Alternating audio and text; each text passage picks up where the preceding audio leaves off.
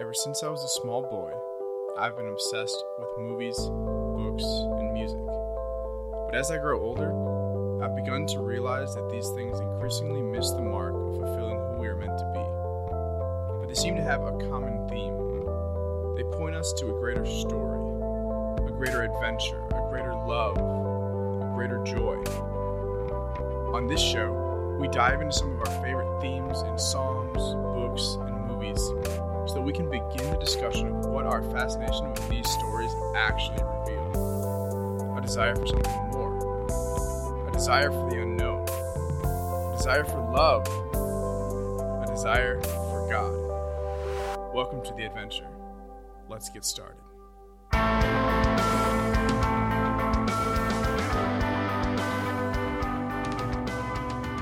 Welcome back to the adventure. This is the Christ in Culture with Steve. And Clint, So, Clint, what have you been listening to, reading, watching? really, I haven't been to a whole lot of new stuff recently just because I'm trying to finish the books that I've already started. Yeah. So I'm still reading T.M. Doran's Toward the Gleam, which is getting really, really good. Mhm. Uh, and then still The Flash and, and True Devotion, like last week. But I've also been listening to a lot of Dungeons and Dragons podcasts, which I've actually been doing Uh, for months now, but never thought to mention it. So cool, cool, cool, cool. Yeah, I um, I've been watching. Started watching a new show, The Alienist. I've never I think of it's that. on TNT. Okay. So it's an interesting show. So it takes place in, and we might do a podcast on this in the future. Who knows? It takes place in New York City back when Teddy Roosevelt was the uh, commissioner of the NYPD. Old school. Yeah, and so it kind of follows one character particularly who is uh, an alienist for the courts, and an alienist was like an old term for a psychiatrist because the thought was that these people who, you know, basically had some sort of were like mentally disturbed, were just alienated from their true human natures. Mm. Uh, and so that's sort of the premise of the show. And so they, the also premise of the show is they're using newfangled technology like fingerprints, and they're trying to hunt down uh, one of the first serial, like recorded serial killers. Cool. Because like basically this alienist is like, I think whoever killed this person years ago is the same one who killed this person, like this new thing. And Teddy Rose is like, you're thinking it's the same killer. so like it's this thing of like this ser- like it's a serial killer, and like they don't have a concept of that. Because that has never happened before, Jack the Ripper. Yeah, well, yeah, but they don't they don't like They don't put it together. they don't put it together because it's still kind of a new concept for them Okay. in New York. So it's really interesting Cool. uh, movie. And then I was watching a show, uh, binged it on Netflix called Ultimate Beastmaster. And it's kind of like an What? Ultimate Ninja Warrior. Yeah, but it's like it's like Netflix's or like a Netflix original version of Ultimate uh, Ninja Warrior. Why Beastmaster? Are they are they saying they're a beast or? So actually, the uh, obstacle course is in the shape of a giant beast. Like you run in its mouth, like up its tongue, and then like like do the stuff through it. And, like Really? there's like a thing called like the vertebrae, and they look like vertebrae, and you have to like jump from them. And so like it's it's actually like a competition between countries too. So they pick like a bunch of different countries and for a season. So like I forget what it was in the first season. The second season was like Italy, France, China, the United States, Spain. And so Okay. anyway, they they send two at a time each episode, and then there's one alt- there's one Beastmaster at the end of the episode, and then the end of the season they do their finale, and it's the nine Beastmasters from the previous nine episodes, and they compete to become the ultimate Beastmaster. Interesting. Yeah, it's kind of an interesting show. This sounds kind of like uh, remember the '90s shows where they're like for kids, where Mhm. they, they would go through the obstacle courses and stuff. And Yeah, some of the obstacles are pretty intense. Yeah. Um, and I like, I mean, these people, they're so athletic because I, some of the stuff they can do. Um, so actually, France did a really good job. Ultimately, uh, I don't want to ruin it, but uh, who, like, which person from which country won? But France was doing really, really well because they invented parkour. that sounds like, France something was- fr- French Yeah. would do. Yeah, France. Their parkour came from France, so a lot of these French people were like kicking butt, and there was like some really good Americans, and the Chinese were like dominating. I mean, they were so good. Dang. There's one Italian. My favorite. So they have commentators for each country too Okay. that sort of do it in their native language. Mhm. And my favorite were the Italians because they were just really funny.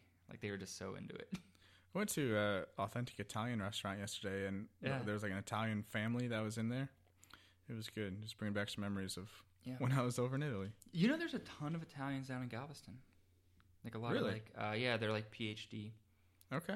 candidates Wow. down there. Um, I found that out because shout out. I don't think he listens, but shout out to uh, Roman, who's a French friend of mine. He just moved back to France. He was dating an Italian named Claudia, and so I went to his like going away party, and it was like mostly Italians Hmm. that were just kind of here for their PhD stuff. Well, actually, we've had uh, an influx in French listeners the past couple weeks, so Mm. maybe he does listen. Roman, if you listen, Yeah, you just got a shout out. if not, uh, never mind. yeah, but no, he's he's a great guy. Cool. So, moving into our topic for today, we are actually going back to Lord of the Rings, and I kind of prefaced this topic in my last episode, which was two weeks ago, three weeks ago, something like that. I think it Um, was three weeks ago. Yeah, it doesn't matter. It was a couple weeks ago. So, what I want to talk about is actually we're going to be talking about in the Return of the King. So, this is the third book or the third movie in the trilogy if you've only seen the movies. But even if you haven't seen it or read it, hopefully you can follow along with kind of this. I'll, I'll try to explain it. So, If you haven't watched the movies or read the books by this point, like you should. They're really on, good. like we've got what three or four podcasts on this topic at this point. I think this is the third. Yeah, come on, guys, like step up. like it's it's 2018. Yeah. Like you need to have seen this stuff. They're very good, so I do recommend them. But like I said, so we want to start with the the Return of the King, so the third one. So in the opening scene of the movie, we see kind of this origin story for one of the most mysterious and confusing and misunderstood characters in the Lord of the Rings and the Hobbit. The very same character that used to give my little brother nightmares every time that he watched it. Sorry, Clay, but I am talking, of course, about Gollum. I say that not just to embarrass my little brother, and in fact, that isn't my intention at all. Maybe a little bit. Well, I don't know. I don't have any siblings. I like but my I, brothers. Yeah, well, sibling rivalry is a thing. I wouldn't know as an only child. But yeah, so the reason why I say it is he is actually a scary character. And he's supposed to be. He's this ghoulish figure. He's really wild, uh, lives in the nature, and is really just disgusting and, and unnatural. I, I think that he kind of also, in a little bit way, like represents like man without like society or like civilization or others. You know, like he's so wild and separated from God and separated from like human nature and just like society. And we always talk about like how important community is, and like you see this completely lone character in Gollum. Yeah, and I think that actually ties in pretty well with uh, kind of the well, what we'll be talking about today. So, of course, his at best questionable personality is meant to terrify us, right? And, and I think that is very important for us to recognize because of what we're going to be talking about today. In the opening scene that I mentioned, we see that Gollum was not always like that, though. He was once actually a hobbit, who is a very uh, common species or race in the Lord of the Rings, and his name was Smeagol. He was just like Frodo or Bilbo or Sam or Merry and Pippin and, and all the others. Actually, he was technically one of the original types of hobbits called the Stoors or River Folk, who are actually very similar to humans, even more similar to humans than most other hobbits. They are the the biggest of all the hobbits, and they were the only ones who could swim. So, unlike all other hobbits, they were actually not afraid of the water. And what I find interesting, though, is that this sub race of hobbits would later settle along the river that borders the Shire, which is where all the hobbits live when the stories are taking place. Hmm. The same area where Frodo Baggins was born and raised, right? So we start to see this this connection because Yeah. likely speaking, Frodo's ancestors are probably of the same race for the most part. of- Yeah, of okay. hobbits. That makes sense. So on top of that, in the opening scene, we see that Smeagol is going fishing with his best friend and his cousin, Deagol. And when Deagol is pulled into the water by a giant fish, so they're fishing, he gets this big one on the line and it pulls him into the water. And then while submerged, Deagol finds a ring which just happens to be the very ring of power which was created by Sauron. If you don't know what that is, it's, it's kind of the, the main focus of the whole story of the Lord of the Rings. So, so Deagol showed the ring to Smeagol, and immediately Smeagol is overtaken by the ring. It begins to corrupt him, and he demands that Deagol give him the ring as a birthday gift because it was actually Smeagol's birthday that day. When Deagol refuses, Smeagol kills him right there by the river. He takes the ring and is actually banished by his family and has to leave. So he wanders in nature and slowly gets corrupted. Yeah. Honestly, it kind of reminds me a little bit like a Cain and Abel story in a certain sense, and and I think that uh, Smeagol, like one of the one of the things that always strikes me about like Smeagol and Gollum's character, and one of the scariest things about him, I think, is that he could really be any one of us, Mm-hmm. you know, in our sin, and that he's so overtaken by sin, and I think that that's kind of what a life without temperance looks like. Yeah, you know, just we immediately get overtaken by this sinfulness. And I think that's definitely the point that we're supposed to understand when we look at him too.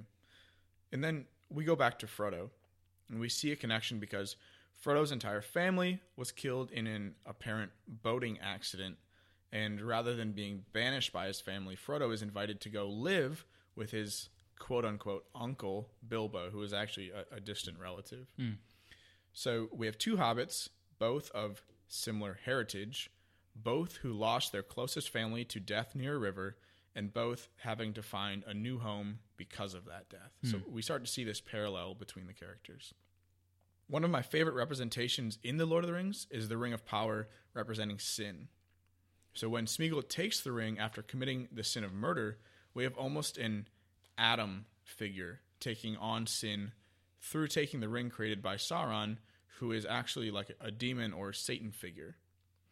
So we have this ring representing sin, and it, it extends Smeagol's life so that he actually lives to be almost 600 years, which is why even when his ancestors or his family moves to the Shire, there's that 500 year time frame where eventually Frodo would come from those uh, family members Yeah.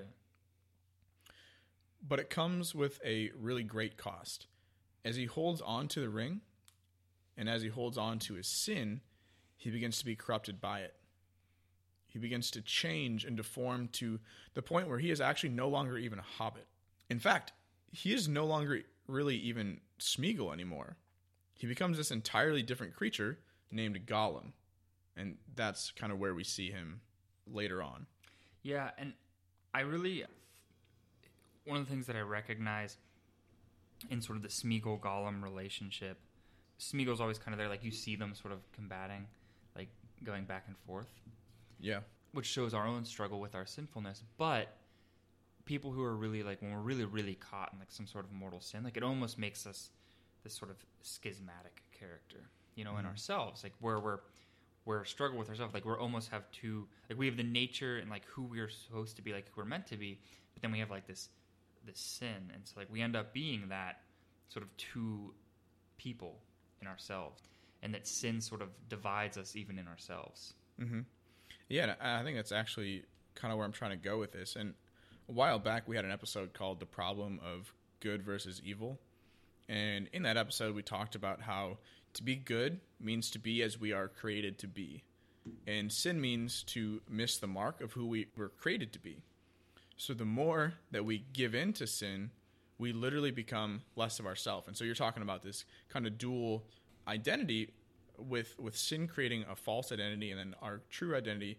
And the more that we give in to sin, we actually allow that false identity to kind of cover over our true identity. Yeah. And we Which- become less of who we were created to be. which you know talking about like the alienist uh, that being alienated from our true natures you know it's kind of what sin does Yeah. it actually alienates us from our true nature Exactly. Yeah. And so, actually, like I said a few episodes ago, this is a problem of losing our identity. This is interesting to me because nothing else can lose its nature, really. You know, you think about mm-hmm. it, if we're talking about a plant, a plant is going to have the same nature for the extent of its existence. Same for an animal. But a human does not. We even have a word for it in English when we say that someone is inhumane or someone is doing something that is inhumane, it literally means something is acting contrary to human nature. So we as a, a society recognize this is human nature, and when we do something against that, we are something less than human. We are inhuman in a way. Yeah, we're not quite living up to to our own calling, to who we are as a people. Right. Exactly. And for those of you who listen to any of my Lord of the Rings episodes, you know that I like to include Peter Kreeft. He has this amazing book that I, I really enjoy called The Philosophy of Tolkien. And he has a really good point on this. And he says, whatever is, and that means whatever exists, whatever is, is in being, must also be ontologically good. And it follows from this that whatever loses its goodness ceases to be. Thus, wicked men cease to be what they were. To give oneself to evil is to lose one's human nature. Just as virtue can raise a person from above human nature, so vice lowers those whom it has seduced from the condition of men beneath human nature. For this reason, anyone whom you find transformed by vice cannot be counted a man or a hobbit. Gollum is an ex hobbit, a failed hobbit, as the ring wraiths are ex men or unmen, to use C.S. Lewis's chilling term from Perelandra. And so that's kind of just reiterating our thought here. When we give in to vice, when we give in to sin, we're becoming less human and we're becoming falsely ourselves. So going back to Gollum, after several hundred years, he loses the ring, and it is found slash stolen by Bilbo, and we see that in the story The Hobbit. So if you've seen that, that's kind of where that comes in. So when Bilbo leaves all of his belongings to Frodo, the ring is included, and, and this happens several decades later after Bilbo is much older. Now, for anyone who has listened to our episode Rings, Kings, and Halflings, which is about Christ figures in Lord of the Rings, you should already know that Frodo is one of those Christ figures. He shows us the sacrificial priest role of Christ because he carries the ring, the sin of the rest of the world. And as Christians, we believe that Christ is the new Adam, right? So it should be no surprise when we see Frodo reminding Gollum of who he is, Smeagol, this this hobbit. So we have these characters of Adam, which is Smeagol or, or, or Gollum, and then we have our Christ figure, the new Adam, which is Frodo. Right. And that's honestly how sort of Christ acts in our lives is he's always reminding us of who we truly are. Yeah. You know, that we're not our sin, but that we are sons and daughters of God. And, and in a way, he's showing us that we're not the fallen nature of original sin through Adam, but that we were made for more, right? That that when he uh, resurrects, when he dies and resurrects on the cross, that that the new Adam, right? That this is the humanity you were made for, mm-hmm. you know, and so we're called to sort of give up that that that fallen nature, you know, and so he's he's sort of died, sort of, but he died to, to give us new life. So Mhm. we're we're called to die to that old way and sort of choose the new. Right, and that actually kind of comes up in a conversation in the movies uh, where Frodo is talking to Gollum, and so I'll, I'll kind of read through the lines there. And so Frodo is Frodo is talking to Gollum, and he says, "You were not so different from a hobbit once, were you, Smeagol?" And then Gollum kind of looks up slowly and says, "What did you call me?" And Frodo responds. That was your name once, wasn't it? A long time ago. And Gollum, my my name? Smeagol. And he, he begins to recognize who he once was, kind of like Steve was just talking about there. And that's very much like how Christ reminds us of ourselves, like he was saying. And I think that's especially important in the season of Lent, right? This is that time, like Steve was saying, where we turn away from that sin and we die to that so that we can be reminded of our true identity. So we see this interesting contrast of what started as very similar characters that took very different paths. We have our Adam who chose sin and was banished from his home because of it, and we have our Jesus figure who chose to carry that sin for others, who willingly leaves his home and sacrifices himself rather than taking life from others to bring life to the world. But even though Frodo continues to have mercy on Gollum and tries to help him regain his identity, kind of like how a few episodes ago we talked about finding our identity in Christ, represented by Frodo, not in things or our sins, represented by the ring. Gollum continues to give in to his sin and desire for the ring and turn against Frodo. We even see this confession and, and loss of self when he argues with himself, both as Smeagol and as Gollum. Ultimately, letting Gollum take over and completely giving in to his false identity that sin created for him. Yeah. He then turns against Frodo, similar to how sin makes us turn away from and, and often against Christ when, when we give in to our false identities and when we kind of push back against Christ. Yeah, and, and in a certain sense, you know, when he sort of gives in and he gives into that sin and becoming sort of Gollum and giving into that, his reaction is to to kill Frodo. In a certain mm-hmm. sense, like when we're choosing sin, like those are, those are sort of the nails that are being driven into Christ, yeah. right on the cross. And so there's always that parallel as well. Absolutely. You know? Which is why when we're at Good Friday and we, it's always powerful for me when we announce crucify him, crucify him, because it's always a reminder to me that every time I sin, I'm essentially shouting crucify him. Right. Yeah, absolutely. And and that's exactly that's exactly it. You, you've kind of hit throughout this episode about how Gollum reminds us of ourselves in a lot of ways, and that's actually my next point. Kreeft actually talks about this too uh, in his book. He says Gollum is believable because we know him. He is every drug addict. In fact, he is every addict, which means every man. For we are all addicted to something that we cannot part with that is less than God. Yeah. So it actually reminds me, um, in one of my theology classes, we talked about sort of the cycle of sin. And there's this idea that, you know, sin is addictive, regardless of what the sin is. Like, sin is addictive. It's almost like a drug in that way. It doesn't always have to be, but whatever it is, it's, it's, it has that sense that we go to it because we find it attractive. But since it's, you know, it's the nature of sin, it's fleeting. Mm-hmm. So we have to go back at it we have to go back at it and then we go back at it for longer or more intense duration you know you think about like an addiction to pornography now that sometimes leads to um, more and more perverse mm-hmm. things mm-hmm. um, and you just keep going back and back and back to it um, and it's sort of this downward spiral you know of like being addicted and keep going back to it seeking this this sort of like high that sin can sometimes give you uh, but ultimately feeling worse off than you were initially right uh, and so you were talking earlier about. Yeah, this reminds me of the Eskimo uh, wolf trap. So, yeah, uh, basically, the there's a, a, a, story, and I don't know how real this is, but I guess it kind of makes sense of mm-hmm. how when Eskimos were having trouble with wolves in the area, they would set set a trap to try and eliminate the the threat of the wolves. And so, basically, what they would do was they would take a knife and they would kind of slaughter one of their sheep or something, and they would soak uh, the blade of the knife in the blood of the sheep, and then they would freeze it. So it was kind of like a like a popsicle, but mm-hmm. made of blood on a knife. Uh, and then they would stick the handle of the blade under the snow, so only the blood was sticking up.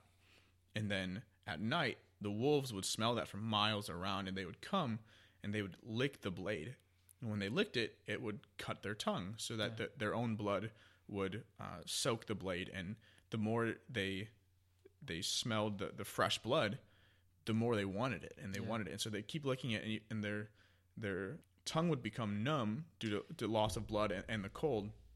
And so they became numb to what was happening to themselves, and eventually they would lick it so much that they would bleed to death. Right, and I think that sort of really shows the nature of sin, and that we sometimes become numb to it, uh, so we don't even realize in the ways in which it's actually slowly killing us mm-hmm. spiritually. Yeah, and that's exactly our point here. Is uh, when when we give into that sin, when we give into all those things, we begin to lose who we are, and eventually it, it comes to the death of of ourselves. Not to say that there's not hope in the end, because, like I said, Christ is always still there, trying to encourage us to come back to to where we were created to be you know and, and, he never gives up on us he's he's always pursuing us as we talked about last week but we have to be willing to get rid of that false identity if we're going to reach out to him. It, and it's not even necessarily getting rid of this false identity so much as it's just to reject the lie that is that false identity. Sure. You know, because that sin, like that, that false identity, that Gollum, um, is not who we are, uh, and it's a lie that, that that's who we are. We have to become. And so, you know, we have a talking about your shout outs. Just, uh, I have a friend Deirdre, uh, who's a part of an Echo program down here, um, which is Notre Dame's program. She's getting her master's. She's working, but she's really into this thing called Unbound Prayer, which is this idea of sort of you know they sort of lead you through it and it's this healing prayer of sort of rejecting the falsehoods and the lies that we tell ourselves again through sin and one of the things that i love that she sort of adds beyond the unbound prayer is so she basically you get prayed over to renounce any demons in your life you know then you reject the lies and what she adds is you affirm these truths about yourself Mm.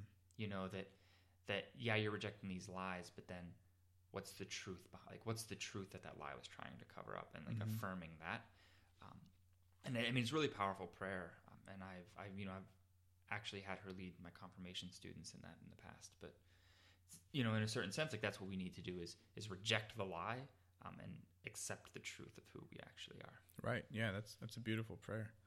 And for those of you kind of following along here, so we have kind of tied in a ton of previous episodes. So if you haven't heard them or maybe you forgot some of the things that we referenced, I encourage you to go back and kind of check them out. If you're you're confused or you, you want more on this, just feel free to shoot us an email or on Facebook or Twitter or whatever, and we would love to kind of give you guys some more details on that. But Yeah. that kind of leads into my, my challenge here. So this week, uh, my challenge is to figure out what your addiction is. And maybe it's not even like an obvious one like drugs, sex, alcohol, or technology. Maybe, like we talked about in our Harry, Harry Potter episode, your addiction is something different, like a, relationship or, or work or an activity that eats up your time and attention. Whatever your addiction is, recognize it and use this time of, of Lent to get rid of it. Throughout this episode, we talked about how Frodo, the Christ figure, was constantly believing in and trying to help Smeagol rediscover his identity. It's never too late. This is a great time to go to confession and, and get a fresh start on this battle, you know? Just like we were talking about. Yeah. There's still hope. Yeah, and, and one of the things uh, in our area, at least, is we have these. Our deanery has Lenten penance services where all of the priests sort of come together, where you can really have an opportunity to go to confession almost all the time. Yeah. So So- really take full advantage of that. Yeah. So if you're in the area, check that out. If you're unsure of how to figure that out, again, shoot us an email or something and we Mm-hmm. Yeah. can send you the details on that. Yeah, too. and if you're not in the area, um, at least here in the United States, I know uh, you have masstimes.org, and you can go in there and it shows you all your local parishes Yeah. and um, confession times. If you're abroad, I, I you might just have to talk to your local priest. You might have to call down to the parish, and I'm sure that they would probably let you in and Yeah. make a time for you to hear. Right. But most most places have regularly scheduled confessions. Right. So before we go, I actually have a bit of a trivia question this week, and I'm kind of curious. So whoever answers the question first, either on our Facebook, Twitter, email, or SoundCloud, will get a shout out in an upcoming podcast. So the question is, what is J.R.R. Tolkien's full name? So first person to respond, or even if you respond at all, I might give you a shout out anyways, just because I appreciate it. Runners up. Yeah. Cool. Yep. Closing shout outs. Do you have any? Actually, I do. So, uh, our good friend from our League City young adult group, uh, Lizzie Wren. So, we, I think it was this past Monday, we were talking about kind of the loss of identity from from previous episodes, and, and we were talking about this episode, and she was really excited. So, hopefully, you enjoyed it, Lizzie. I know this is one of my favorite things to talk about. So, Yeah. I'm going to give a shout out to um, Chris Donato. He's just an awesome guy. Clued me into in, in uh, this uh, Thursday, a couple Thursdays ago at this point. I went to a uh, Texas Right to Life breakfast with him, and he's an awesome guy. Just want to give him a shout out. He works for Adore. Um, it's actually his birthday today. is it really? It is. Today? Yeah. As we're recording this. like right now. Okay, so we're recording this obviously in the past because we have to edit and all that stuff. But it is his birthday, so happy birthday, belated birthday, Chris. You're awesome. And he listens to our podcast on a very regular basis. Yeah. So cool. You'd recognize him instantly. He kind of looks like a Rastafarian Jesus. Awesome guy. Actually, I was at the breakfast and somebody like said that about him. They were like, "Oh, Chris, like Rastafarian Jesus," and I was so excited because I always say that, and everyone just kind of looks at me like, "Oh, Steve, you're sort of offensive." But like when somebody else said it, I was like, "Yes, like see, I'm not the only crazy person." Yeah. Um, No, Chris is great. so, guys, please email us. You can tweet at us now, message us on Facebook. What is it that you guys are watching, listening to, reading? If there's anything you guys want us to do a podcast about, uh, just please reach out to us. Um, we love to hear from you guys, and we love to, you know, obviously this podcast is is for your benefit as much as it is for us. Uh, Yeah, we, we, enjoy it. We get a lot out of it. yeah, too. we get a lot out of this, but but ultimately, you guys are why we do this, and and we want to be able to make sure that you guys are being fed somehow through our podcast. Otherwise, it's sort of just a vanity thing, and I don't think either of us want that. You know, our No. hope is our hope is that we're actually doing something positive Yeah. for you guys. So, So please uh, get in touch with us. Yeah, we appreciate that. So thank you guys for joining us for the adventure.